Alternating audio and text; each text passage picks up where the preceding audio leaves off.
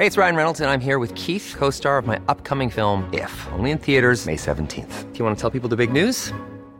All right, I'll do it. Sign up now and you'll get unlimited for $15 a month in six months of Paramount Plus Essential Plan on us. Mintmobile.com slash switch. Upfront payment of $45 equivalent to $15 per month. Unlimited over 40 gigabytes per month. Face lower speeds. Videos at 480p. Active Mint customers by 531.24 get six months of Paramount Plus Essential Plan. Auto renews after six months. Offer ends May 31st, 2024. Separate Paramount Plus registration required. Terms and conditions apply if rated PG. It's that time of the year. Your vacation is coming up. You can already hear the beach waves feel the warm breeze, relax, and think about work. You really, really want it all to work out while you're away. Monday.com gives you and the team that peace of mind. When all work is on one platform and everyone's in sync, things just flow wherever you are. Tap the banner to go to Monday.com. Hiring for your small business? If you're not looking for professionals on LinkedIn, you're looking in the wrong place. That's like looking for your car keys in a fish tank. LinkedIn helps you hire professionals you can't find anywhere else, even those who aren't actively searching for a new job but might be open to the perfect role. In a given month, over 70% of LinkedIn users don't even visit other leading job sites. So start looking in the right place. With LinkedIn, you can hire professionals like a professional. Post your free job on linkedin.com slash people today.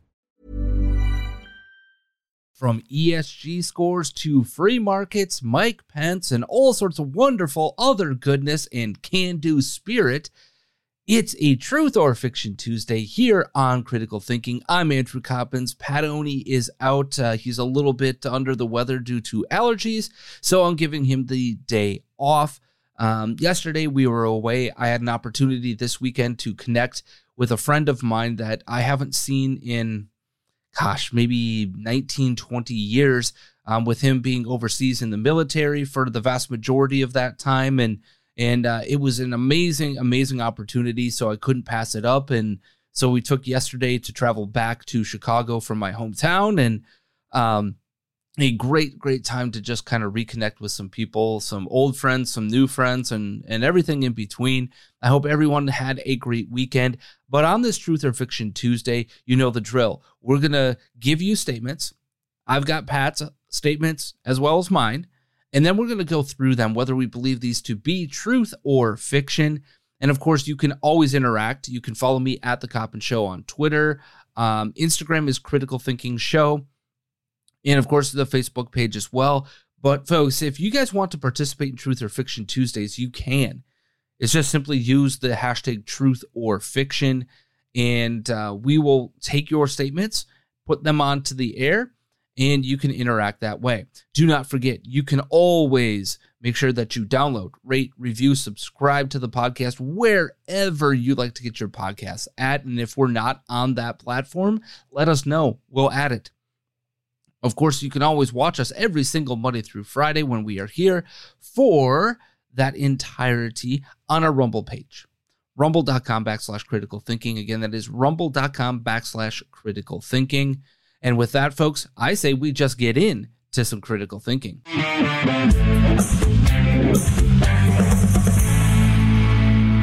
All right, as I said, I am flying solo today. Pat is out and um, hopefully he is back tomorrow. Hopefully his allergies and all that stuff calm the hell down. And uh, you know, it is what it is. So flying solo on a truth or fiction Tuesday. Luckily, Pat was able to type out his truth or fiction statements for me, and we're going to go through both his and mine. And so, with that being said, why don't we dive right on in? We have a ton of interesting thoughts to get to um, some pieces from Reason, Fee.org, and other locations um, that kind of piqued our interest, if you will. So, with that, here is my first truth or fiction statement. Truth or fiction, every red state should ban the FBI from their state until it's reformed. Say what? Right? What, what, what are we talking about here, right? Banning the FBI? What state is doing that? Well, did you know that the state of Idaho is about to vote on whether or not to ban the FBI and all of its apparatus from the state until it is reformed, uh, significantly reformed? Now, I don't know the, the totality of, of that law if you will. But I'm thinking about this, and this is the idea of nullification of the federal government almost, right?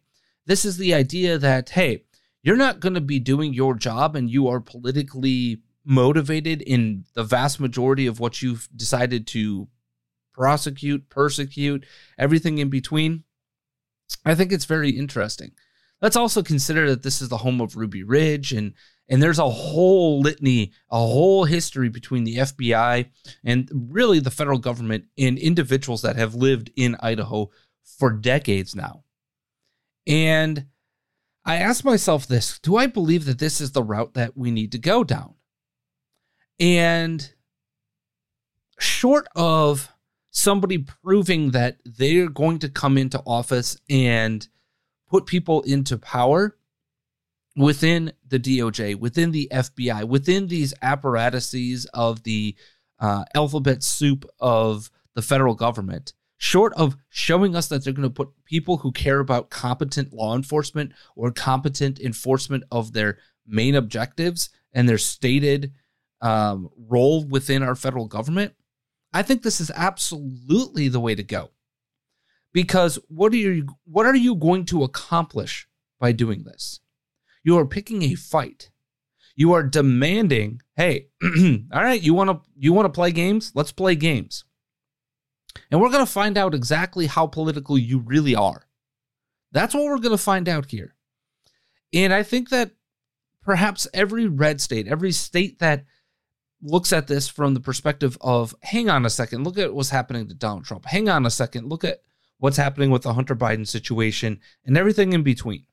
The Clintons and and the treatment of one side of the political aisle versus the other for the past 30 plus years. I think this is absolutely the way to go. I think we need to expand this. Hey, by the way, CIA, nope. Hey, uh, Department of Homeland Security's NSA, nope. You are not, uh uh-uh. uh, nope, nope, nope, nope, nope. You are not operating in our space. You are not allowed here. And if we catch you here, you are going to jail. And you're picking a fight on purpose. And I like that. I really, really do like the idea of having this political fight. And it's really not just a political fight, it is a cultural fight. Because my my other the other side of the coin here is is what what other mechanism exists? Simply replacing Christopher Wray with somebody else who could also be politically motivated, right? John, Donald Trump said he was going to hire the best, right? Fire James Comey, hire Christopher Wray. How'd that work out? Look at who he picked for his Secretary of State, right? Rex Tillerson. Oops. Look at all these other people he put into positions of power that were supposed to be, quote unquote, on our side, if you will. Now, me being a little uh, libertarian and a little more on that that side of things. There ain't nobody that is on that side that got any of those positions. But all of that to say, people that were supposed to be on the side of more states' rights, fewer federal government rights, and most importantly, stopping the political machinations within these organizations. The IRS hasn't changed a bit.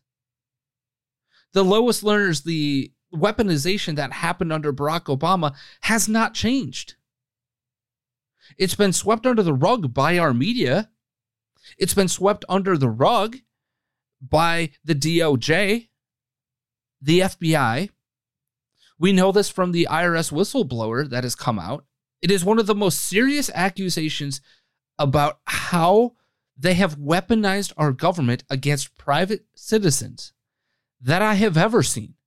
More importantly, it is the greatest story of political persecution within our government that I have ever witnessed. And here's the reality of this whistleblower testimony either it's true or it's not. Either the whistleblower is lying or Merrick Garland and everybody else is lying. Let's put the cards on the table And let's be real for a moment. And that's what I believe that this type of a nullification would allow us to do to put the cards on the table once and for all, and we go forward. It's just that simple, for, for me at least. That we we finally put the cards on the table. Maybe we bring the FBI to the table and say, hey, okay, you want to operate, you're going to operate in constitutional guidelines and guideposts. And if you violate them, you're done. There are no consequences right now for anything that the FBI has or hasn't done. Uh, so I just really struggle, really, really struggle with how else do you accomplish real reform? Now, I would argue that there should be potentially an abolition of the FBI, potentially an abolition of the Department of Homeland Security, and a reformation of some apparatuses, because I do believe that you know if you have an immigration policy, you have to have some sort of enforcement of it, right? But how we accomplish that, what the legal immigration process looks like, and how do you enforce people that would attempt to subvert that? do you give a wide enough carrot and a really, really big stick? Do you hit them with that big stick? You know, I, there's a lot to think through. And I really think that this gives us that opportunity to have that conversation because, wait a minute, I can't operate in Idaho. I couldn't operate in South Dakota, Iowa, Alabama, Florida, Texas. You the nullification process here could be the answer. But could it also, on the flip side, be the thing that tips the scales from a cold cultural civil war to a real cultural civil war? I'm not sure that it would. But the other but the other aspect of this is is this something that you could enforce in the state of Idaho? And how do you enforce that? Are you literally kicking them out of the FBI offices? Um, how do you know if the CIA is or isn't operating in your state? Wait a minute, the CIA is supposed to be on foreign territory, except we already know that that is not the case. We already know that they're operating here in violation of their basic duty. We know that they are using private partnerships to subvert the Constitution in violation of all of our constitutional rights because it's inconvenient to what? To getting to what they would like to be able to charge people with or how fast they can build a case. Yeah, guess what? The Constitution is supposed to be an inconvenience to you in law enforcement. That's the reality of that. It is a protection for us from you in the government, not the other way around. And so maybe you've gotten a little too big into your britches here, and it's time for you to, I don't know, go down a size or two. And I think this is a great opportunity for something like this. If a coalition of people could come up with some of these things and and and say, "Hey, we're just not going to do this in our state and be gone." It would be an interesting nullification. After all, this is what the left has done largely in our immigration system, right? Sanctuary states and cities and counties and blah, blah, blah, blah, blah. They are just literally saying we're nullifying federal law. Okay, well, we're going to nullify a federal agency and be gone. Let's have that fight. I think it would be interesting. I don't know if it's the correct answer. I have a feeling that it is the only answer that avoids a really deep, dark period in American history. Now, you could argue that we are in a deep, dark period, and that is true. But it ain't the Civil War dark, deep, brutal history. You know, we are tended to look at the American Civil War today through the lens of good guy, bad guy, right? Good guys wearing the uniform of the Union, and then bad guys wearing the uniform of the Confederacy. We don't understand it's brother versus brother, it's family versus family. We don't necessarily understand the devastation to this country that took place during the Civil War. Was it a necessary moment in our history? Probably, right? So the question now becomes is this also a different but equally necessary moment in our history in which we get even deeper, darker, and do something about where we are culturally, physically, spiritually, governmental wise? I think these are questions we need to answer. I really do. And with that, let's go to Pat's first truth or fiction. Truth or fiction, culture wars are weakening our financial systems. Again, cultural wars are weakening our financial systems. Now, this comes from an article in Reason. And I'm going to read you a little bit of this article because I think it's important for us to understand where this comes from before I answer this truth or fiction wise.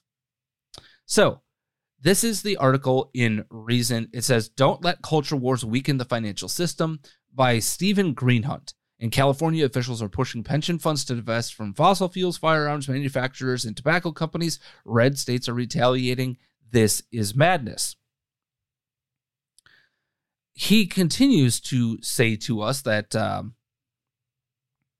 he says here watching people self-destruct on social media over piffle has a certain entertainment value but politicians on the right and left are taking these battles onto a broader stage where the economic damage could be more lasting.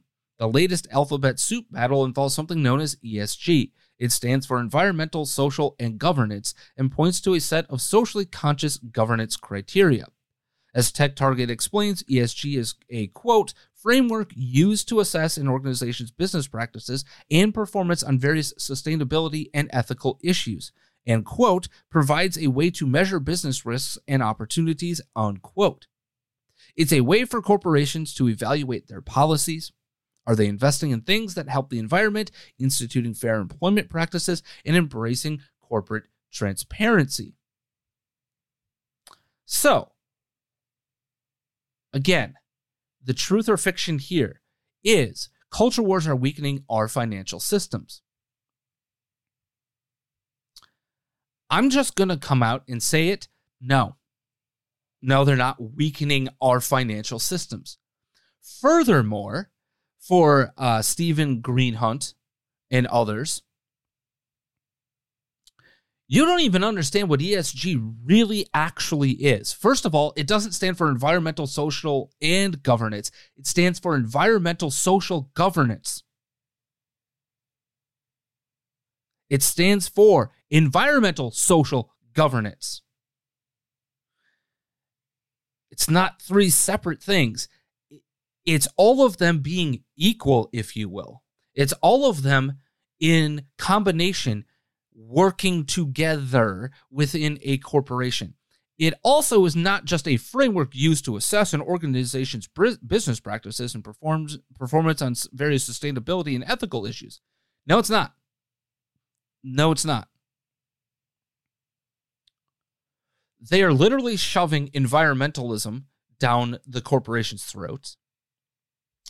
They are looking at DEI. They are looking at all of the crazy woke information and asking us to to take care of it and do it. And then, third and foremost in all of this, they are also looking at this from the perspective of how does corporate governance work with that environmental and social. It is a score that they give to corporations and oh, by the way, the BlackRocks, the Vanguards, all these big, huge, massive investment firms demand adherence to ESG scores in order for them to invest their multi billions of dollars into their companies. ES, this author does not even understand ESG. But this author also continues to tell us further in this article quote, They're also directing vast government investments into companies that match their political aims, alternative energy, recycling, etc. And this and, and the they in this is California and other states. But might not yield the best bang for the buck. The California Public Employees Retirement System, CalPERS, has a whopping 440 billion in assets. So the temptation is strong to starve capital from quote unquote bad industries and energize quote unquote good ones. This has triggered a backlash in red states, which have passed laws that forbid state business, uh, forbid state business with investment firms that divest in the ways that democratic states prefer. Texas has taken that approach and, according to one study, could cost the state billions of dollars in higher borrowing costs. Both sides are putting cultural preferences above their fiduciary responsibilities. Now, this is where I do agree with them that there is a fiduciary duty. But my question to Steven Greenhut and others of this ilk is there the fiduciary duty I'm Sandra, and I'm just the professional your small business was looking for. But you didn't hire me because you didn't use LinkedIn jobs. LinkedIn has professionals you can't find anywhere else, including those who aren't actively looking for a new job but might be open to the perfect role, like me. In a given month, over 70% of LinkedIn users don't visit other leading job sites. So if you're not looking on LinkedIn, you'll miss out on great candidates like Sandra. Start hiring professionals like a professional. Post your free job on linkedin.com/people today. Hey, it's Ryan Reynolds, and I'm here with Keith, co star of my upcoming film, If, only in theaters, May 17th. Do you want to tell people the big news?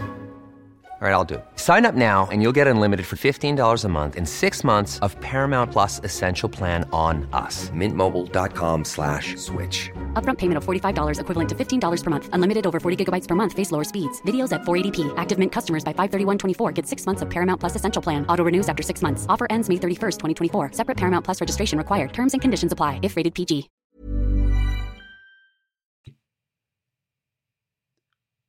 to just take whatever amount of money comes your way.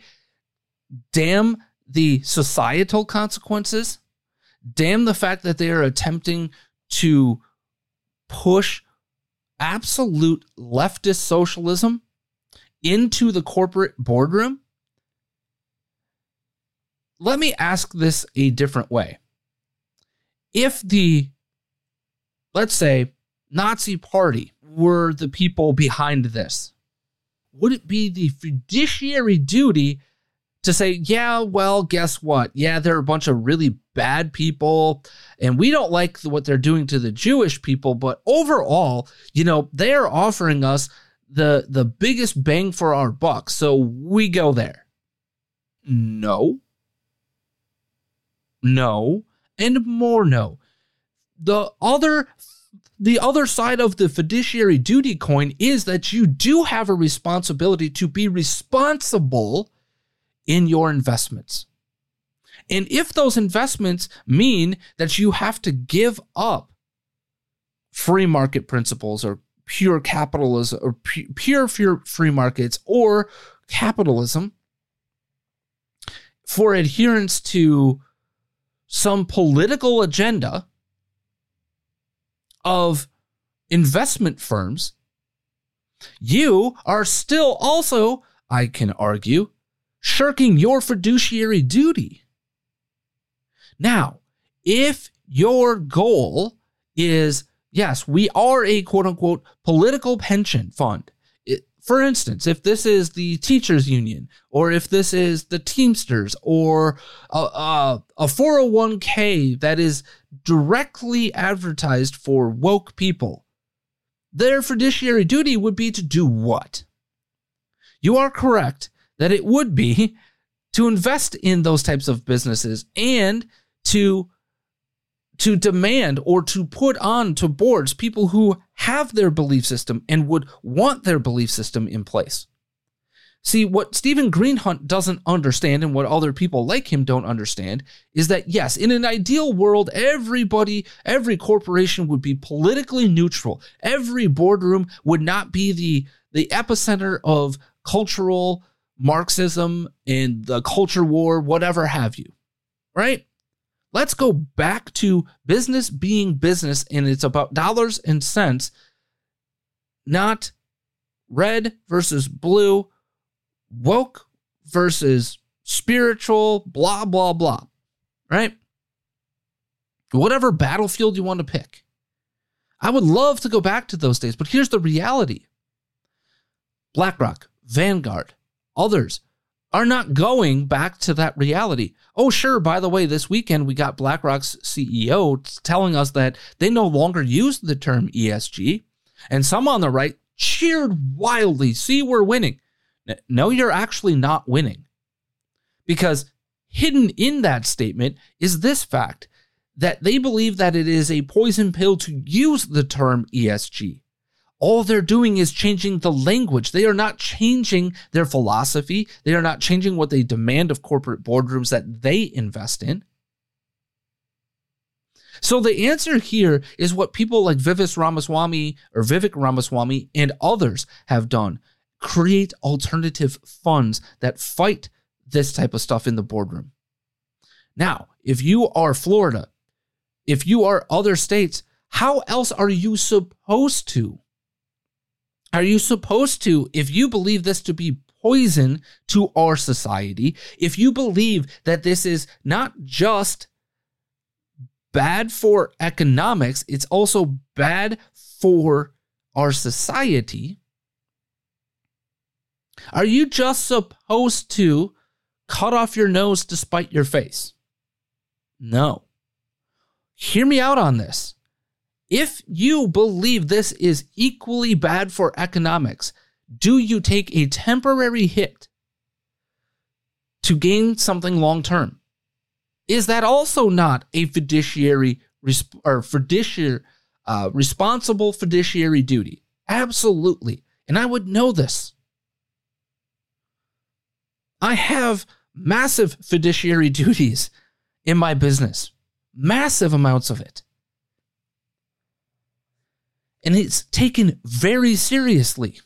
Yes, they do have a fiduciary duty.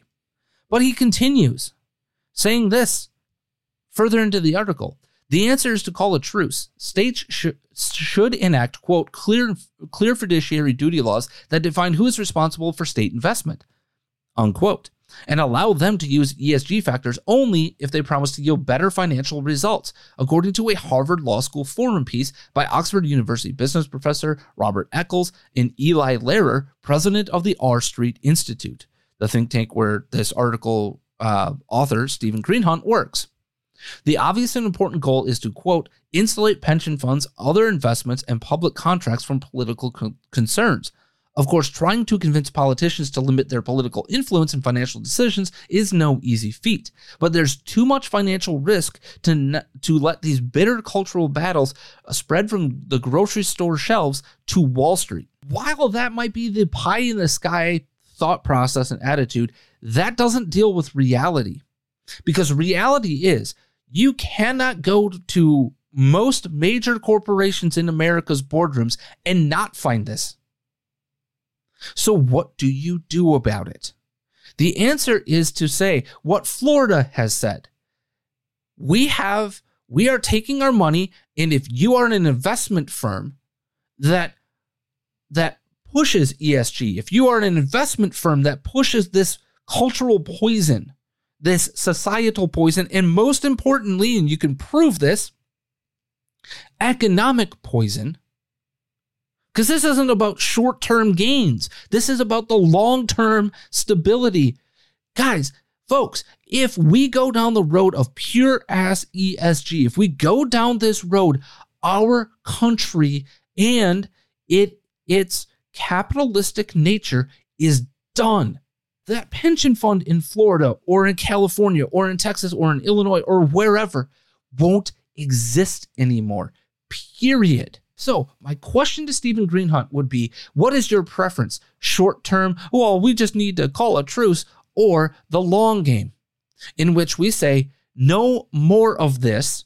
Let's get back to those principles that you want, but we are doing this by the force of law because it is the only weapon we have to fight with right now. If somebody is threatening to kill you, Do you just allow it to happen? Or do you use whatever weapons, whatever apparatuses, whatever um, you have at your disposal to fight the fight? Because here's the reality there is a fight in front of us. So to the Steven Greenhuts, to the people like that, you have you don't know what time it is. You don't understand the economic fight. You don't understand what is at stake. These people want to fundamentally transform corporations from corporations to subsidiaries of our government. Private public partnership, right? You are going to advocate against that, but you're saying, "Hey, hey, hey, guys, we can't we we can't be involved in saying no thank you to that." We we can't we can't demand that uh, private business just does business based off of what's best for business anymore. We we we can't demand that. Who are we to say, hey, hey, this is the reality of the fight. So what is Florida saying? They want economically or societally neutral businesses to invest in or take uh, wealth funds or whatever you know hedge funds or whatever that they are going to put their money into that are just economically based. They are literally telling the world exactly what you want. They are taking their money, their pension funds, and saying, we are not playing politics anymore. We are going to take the money and invest it elsewhere. And that elsewhere is places that place profit over politics. That's exactly what they're doing. What, what else would you like them to do? I, I don't know. All right. With that having been said, I think it is a good time to also talk about free markets because I've got a truth or fiction from you that also comes from reason. Truth or fiction, Team GOP knows what the free market is this time around. That's right, truth or fiction, Team GOP knows what the free market is this time around. All right. So this actually comes from a another um, article written in Reason, and this is a guest article, the very first one ever from former Vice President Mike Pence. See, confidence in market principles. Why are some Republicans turning their backs on the free market principles we've advocated for for generations? In writing in Reason, Mike Pence says the following Ronald Reagan wisely observed in his first inaugural address government is not the solution to our problems, government is the problem. Yet today, some conservatives are losing confidence in themselves, our movement, and our fellow Americans, and are instead looking to government to be the solution to problems in the free market. This stunning about face is of great concern to traditional conservatives like me who remain unabashed advocates of the free market the greatest engine for prosperity in human history. Free markets have done more than any other system to raise standards of living, generate broad based wealth, super technological innovation, cure debilitating illness, and improve quality of life for billions of people around the globe. The entirety of American history proves that the free market, not government, has the ultimate power to shape society for the better. Um, all of that is nice, Mike Pence, and so I'm going to answer this uh, this way. This this one is absolute fiction. Team GOP does not know what the free market really is, and nor do they actually want to practice the free market. So, ironically, here we just got done talking about governments demanding that free market principles be in place for their the wealth funds or the hedge funds or whomever they're investing their their pension funds and other things with, right? Again, that's the government demanding neutrality, political neutrality from where they invest their money. Do they have the right to do that? Absolutely, they do, because it is the pension fund, right? It's the taxpayer dollar. I would argue that is the proper fiduciary duty to be performed. Show me how you can gain a return and be politically neutral. not demanding fealty to one side or the other. But, folks, this is coming from Mike Pence and Donald Trump, whom did what to this country during COVID 19? Well, we, we have to abandon the free market, right, George W. Bush? Abandon the free market to save the free market. See, we, we had to abandon the free market. We had to abandon capitalism in order for us to save our society from this deadly disease known as COVID 19. Never, never mind the fact that, like I told you from the very get go, this was likely to end up at somewhere between the normal flu season and a really bad flu season. Because guess what? Less than 0.03% of people under the age of 65 were passing away from COVID 19, which is just a really bad flu season. Yet, you abandon at every turn of the coin the free market, and you were there for both times in which you had the opportunity to say, no, we're going to allow the free market to flourish we are going to allow people to live their lives the way that they deem necessary, taking into consideration health concerns, taking into consideration everything else, and we're going to allow the market to work. In fact, the greatest example of this is what you did with Pfizer, and Moderna, Johnson & Johnson, and everybody else in Operation Warp Speed. You gave preferential treatment to certain groups in fact, you gave them blanket freaking immunity, in which I would argue doesn't stand up in court right now or won't, to create a new vaccine. How'd that work out? How did that work out? Folks, not only that, but Mike Pence doesn't believe in the free market. Team GOP does not believe in real free market economics because they believe in tariffs. They believe in not free trade unequal trade. They don't believe in individuals being able to freely and openly transact as they wish, free from the government. They don't believe in any of that. It's why we watch them tax this and do that and, and advocate for this tariff and that tax and this and that. No.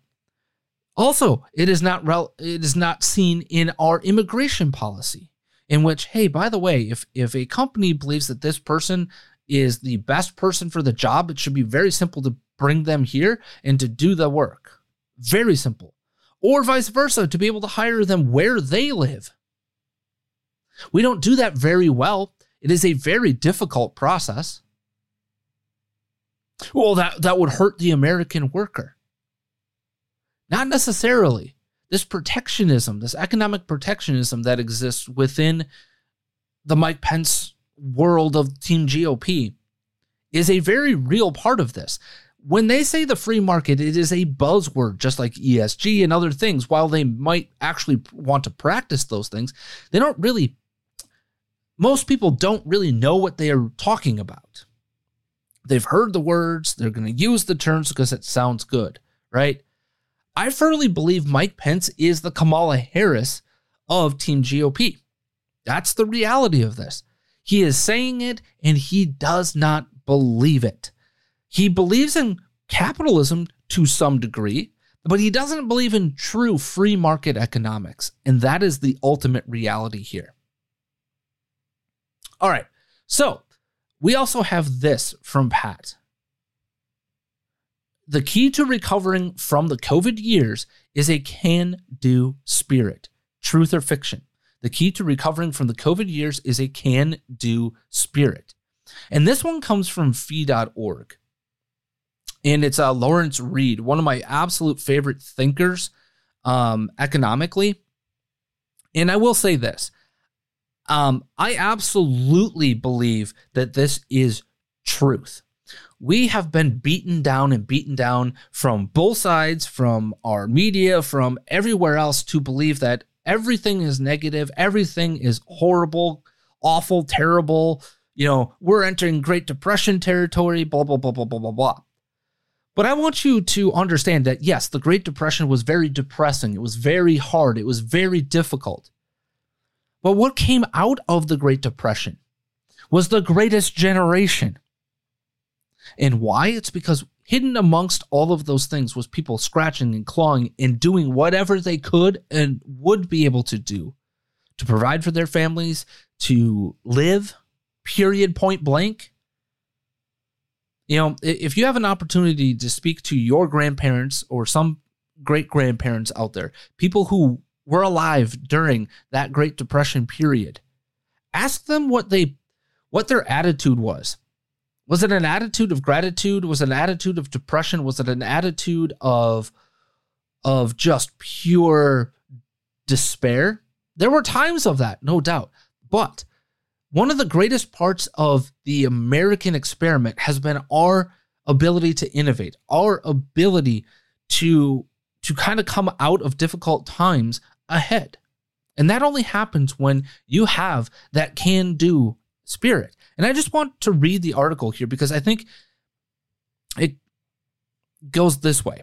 So, he notes a bad attitude manifests in multiple forms arrogance, dishonesty, a sense of entitlement, a thirst for power, laziness, pessimism, and negativity, cheerlessness, jealousy, defeatism, disrespect for other people's rights, choices, and property. After three years of destructive COVID policies, from lockdowns to mask mandates, some are finding it challenging to get their engines going again. He is 1000% correct. There are a thousand thousands, thousands, thousands, if not millions of Americans who are exactly in this spot. And he goes on to say, let's not trivialize any of this, but at the same time, let's note that a bad attitude is a hindrance to recovery and progress. He also gives us a poem from 1905 titled Thinking by Walter Wintle. And I want you to hear this poem. If you think you are beaten, you are. If you dare not, you don't. If you'd like to win, but think you can't, it's almost a, cert, a cinch you won't. If you think you'll lose, you're lost. For out in the world we find it begins with a fellow's will. It's all in the state of mind. If you think you're outclassed, you are. You've got to think high to rise. You've got to be sure of yourself before you can even win a prize. Life's battles don't always go to the stronger or faster man, but sooner or later, the man who wins is the one who thinks he can. And while that might see, seem very simplistic, that is the reality. You know, as as we talk about in the real estate industry, Mondays are kind of motivational Mondays, and eh, for a lot of people, and there's a lot of daily affirmation and stuff like that. And it's why because you need that can do attitude, that spirit of hey, I can do it. And I want to read the rest of the article because this is very important from Lawrence Reed again at fee.org. Americans have been body slammed before, but we've always bounced back. The agony of the pandemic is Sunday school compared to the hardships of Valley Forge, the crucible of the Civil War, the injustices of slavery and Jim Crow, the heartbreak of the Great Depression, or the existence, uh, existential threats of World War II. Even some past health crises were proportionally worse than COVID, the 1793 yellow fever epidemic claimed about 10% of the citizens of Philadelphia and forced President Washington and his cabinet to move to nearby Germantown. The Spanish flu of 1918 and 1919 killed half a million Americans when the country's population was less than a third of today. Many COVID measures were clearly counterproductive and even deadly, progressive governors in New York, Michigan, Illinois, and New Jersey forcing nursing homes to accept COVID 19 patients is Exhibit A. We must learn from the experience and insist that nothing like it happens again. What we traditionally refer to as a can do spirit, so vital to the country's past success, must be front and center again. Its magic is evidence of personal character, as well as the political and economic liberty in which we can put that character to work. Nations that suppress the can do spirit are plagued with endless, uh, intractable problems from poverty to poor health to lousy government. If you think things are tough here, take inspiration from courageous Ukrainians. They are taking the can do spirit to the next level. Will do under the most difficult of situations. To walk away from any challenge would be an unthinkable forsaking of our ancestors who bequeathed us so much it would likely make many problems worse for us as well. No matter the obstacles, we have no good reason to ever give up on the future. pessimism is a self fulfilling prophecy. And folks, this is why Pat and I have talked about this idea, this concept of reviving liberty, because we can do it, because we must do it, because we will do it. Or we face an alternative in which this country goes the way of the Roman Empire, goes the way of some of the greatest civilizations in our known history, goes bye bye. So, are you willing to do? Can you do something? Absolutely. And we've given you that roadmap to reviving liberty for yourself, for your family, for your community. But we concentrate on you first. We want to concentrate on, on your family second and your community.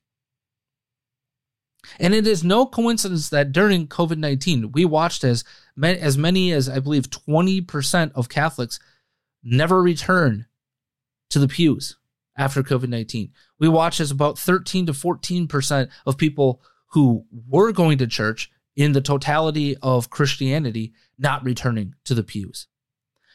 That, along with all of the declining identification as Christian in this country, right? What does that bode to? A spirit of despair, desperation. What is the fulfillment in your life? Restore God first. Restore that in your life and see what happens with your attitude and your spirit.